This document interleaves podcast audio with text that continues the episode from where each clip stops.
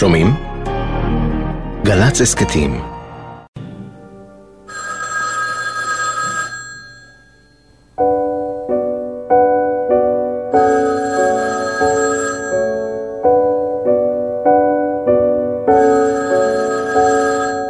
הטלפון בדירתו הצנועה של הפרופסור ישעיהו ליבוביץ' ברחוב אוסישקין בירושלים צלצל כמה פעמים. כשהפילוסוף בן התשעים הרים סוף סוף את השפופרת, הוא הופתע לשמוע מעברו השני של הקו קול של צעיר שלא הכיר עד אז. מי שמשלים עם הכיבוש, משלים מדעת או שלא מדעת עם הרצח. במשך שנים קרא אריק פרנקנטל בן ה-17 את כתביו של ליבוביץ', עד שבאחד הימים אזר די אומץ, טלפן אל מודיעין 144 וביקש את הטלפון של הפרופסור בירושלים. להפתעתו המספר לא היה חסוי, ועוד יותר מזה הופתע שלייבוביץ' שמח להזמין אותו לביתו.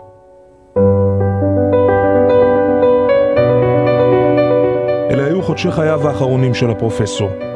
פרנקנטל היה מגיע אל דירתו של לייבוביץ' בקומת הקרקע בבית הדירות בשכונת רחביה. הם שוחחו שם על מקומו של האדם מול האלוהים, על הדמוקרטיה הישראלית, ובעיקר הסכימו שניהם שכל עוד תמשיך ישראל לשלוט על האוכלוסייה הפלסטינית בשטחים, ימשיך לדבוק בה כתם מוסרי. כמה חודשים אחר כך התגייס אריק לשריון, והמפגשים עם נביא הזעם מרחביה פסקו.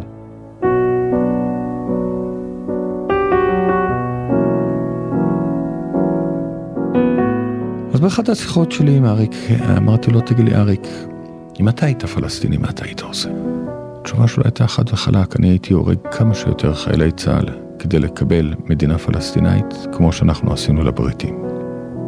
יצחק פרנקנטל, אביו של אריק, זוכר היטב את שיחת ה"איך היית נוהג" אילו נולדת פלסטיני ההיא. זה היה בבוקר יום ראשון, כמה חודשים לאחר שאריק התגייס. יצחק הציע לקחת את הבן אל בסיס סיירים בערבה. שם השלים קורס נהגי טנקים. בצומת היציאה מן המושב, אריק השריונר במדי צבא ונשק הסביר לאבא שאילו היה פלסטיני, היה למעשה איש חמאס.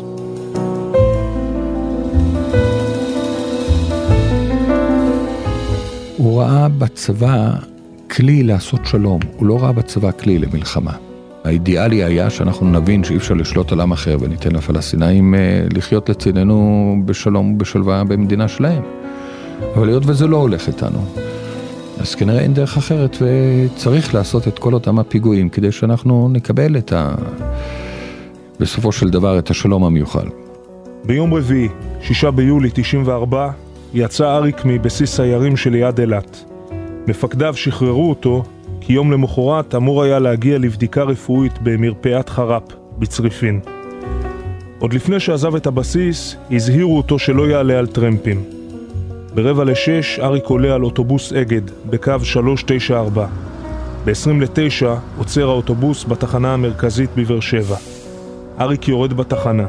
נעמד מול הלוח האלקטרוני שמופיעים בו מועדי יציאות האוטובוסים. הוא מחליט בכל זאת לתפוס טרמפ הביתה. אריק עלה על אה, רכב טרנספורטר, שישב נהג ולידו נוסע. שניהם היו מחופשים לחסידים. היה קלטת של שירים חסידיים. מאחורה התחבא אה, פלסטיני נוסף שהיה לא גלוי לאריק, ואריק התיישב בספסל האמצעי. דקות מועטות אחרי שהתחיל הרכב לזוז, הם אמרו לו שהם מהחמאס, ואז הוא פתח בקרב בתוך הרכב. ענה קיבל כדור ברגל, ואריק קיבל אה, לדאבוני שלושה כדורים בראש, ובזה נגמר הסיפור של הילד. בשעות הבוקר ביום שלמחרת שיחקו שני ילדים פלסטינים, בני עשר, ליד בית נטוש בכפר עקב, שליד רמאללה. הם הבחינו בשובל ארוך של דם שהוביל מהחצר אל דלת הבניין הנעולה. מבוהלים, הזעיקו את מוכתר הכפר.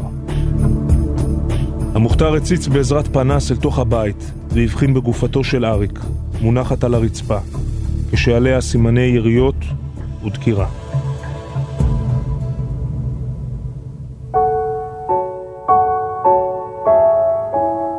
אמר לי לא פעם ולא פעמיים, תדע לך, אני רוצה, כשאני גומר את כל הלימודים, ללכת לפוליטיקה, אני רוצה לשנות פה בארץ, כי הדברים פה לא נורמליים. לא נורמליים.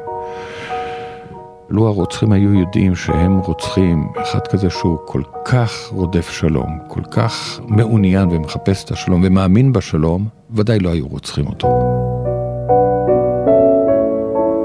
בשעה זו מובא בחולון למנוחת עולמים טוראי אריה פרקנטל שנרצח בידי מחבלים וגופתו נמצאה אתמול. מאות רבות אה, של קרובים וחברים, גם מהצבא, גם מהישיבה של אריה פרנקנטל, הגיעו לבית העלמין הצבאי בחולון, ההלוויה... טוראי אריק פרנקנטל ממושב גמזו. לוחם בשריון, נחטף ונרצח על ידי אנשי חמאס במהלך האינתיפאדה הראשונה. בן 19 בנופלו. נטמן בחלקה הצבאית בחולון. לאחר מותו נמצאו בין חפציו שירים שכתב. מתוכם בחר יוני בלוך לבצע את השיר "חיוך פה, חיוך שם". אני לא יודע למה, אבל השיר הזה קפץ לי, הוא בעצם הולחן באופן מיידי. קצת הלחיץ אותי בהתחלה, גם בגלל שידעתי שזה... אני לא אוכל לדבר עם, עם כותב המילים ולהתייעץ על כל מיני דברים, ידעתי שזה איזושהי אה, אחריות מהבחינה הזאת. מה שהכי התחברתי במילים, אני חושב, זה שהיה בהם המון תמימות, אבל uh, תמים, אופטימי ונורא עצוב בו זמנית. וברגע שיש את הקונטרות האלה, זה מפעיל רגש הרבה יותר חזק.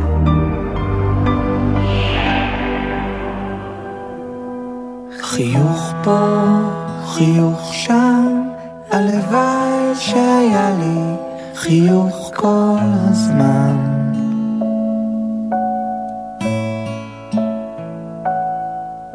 חיוך פה, חיוך שם, הלוואי שהיה לי חיוך כל הזמן. דיבורים מעטים,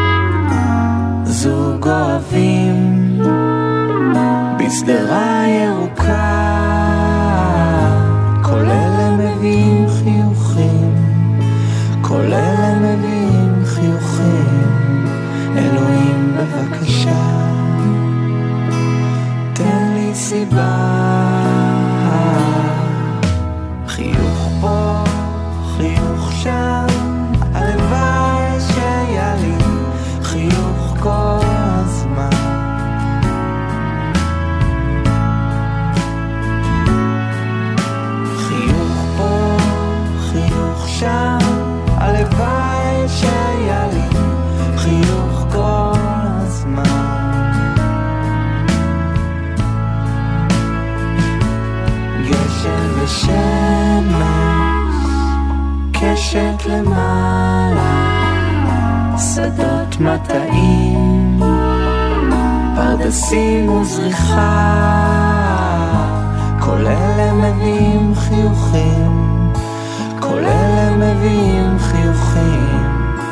אלוהים בבקשה,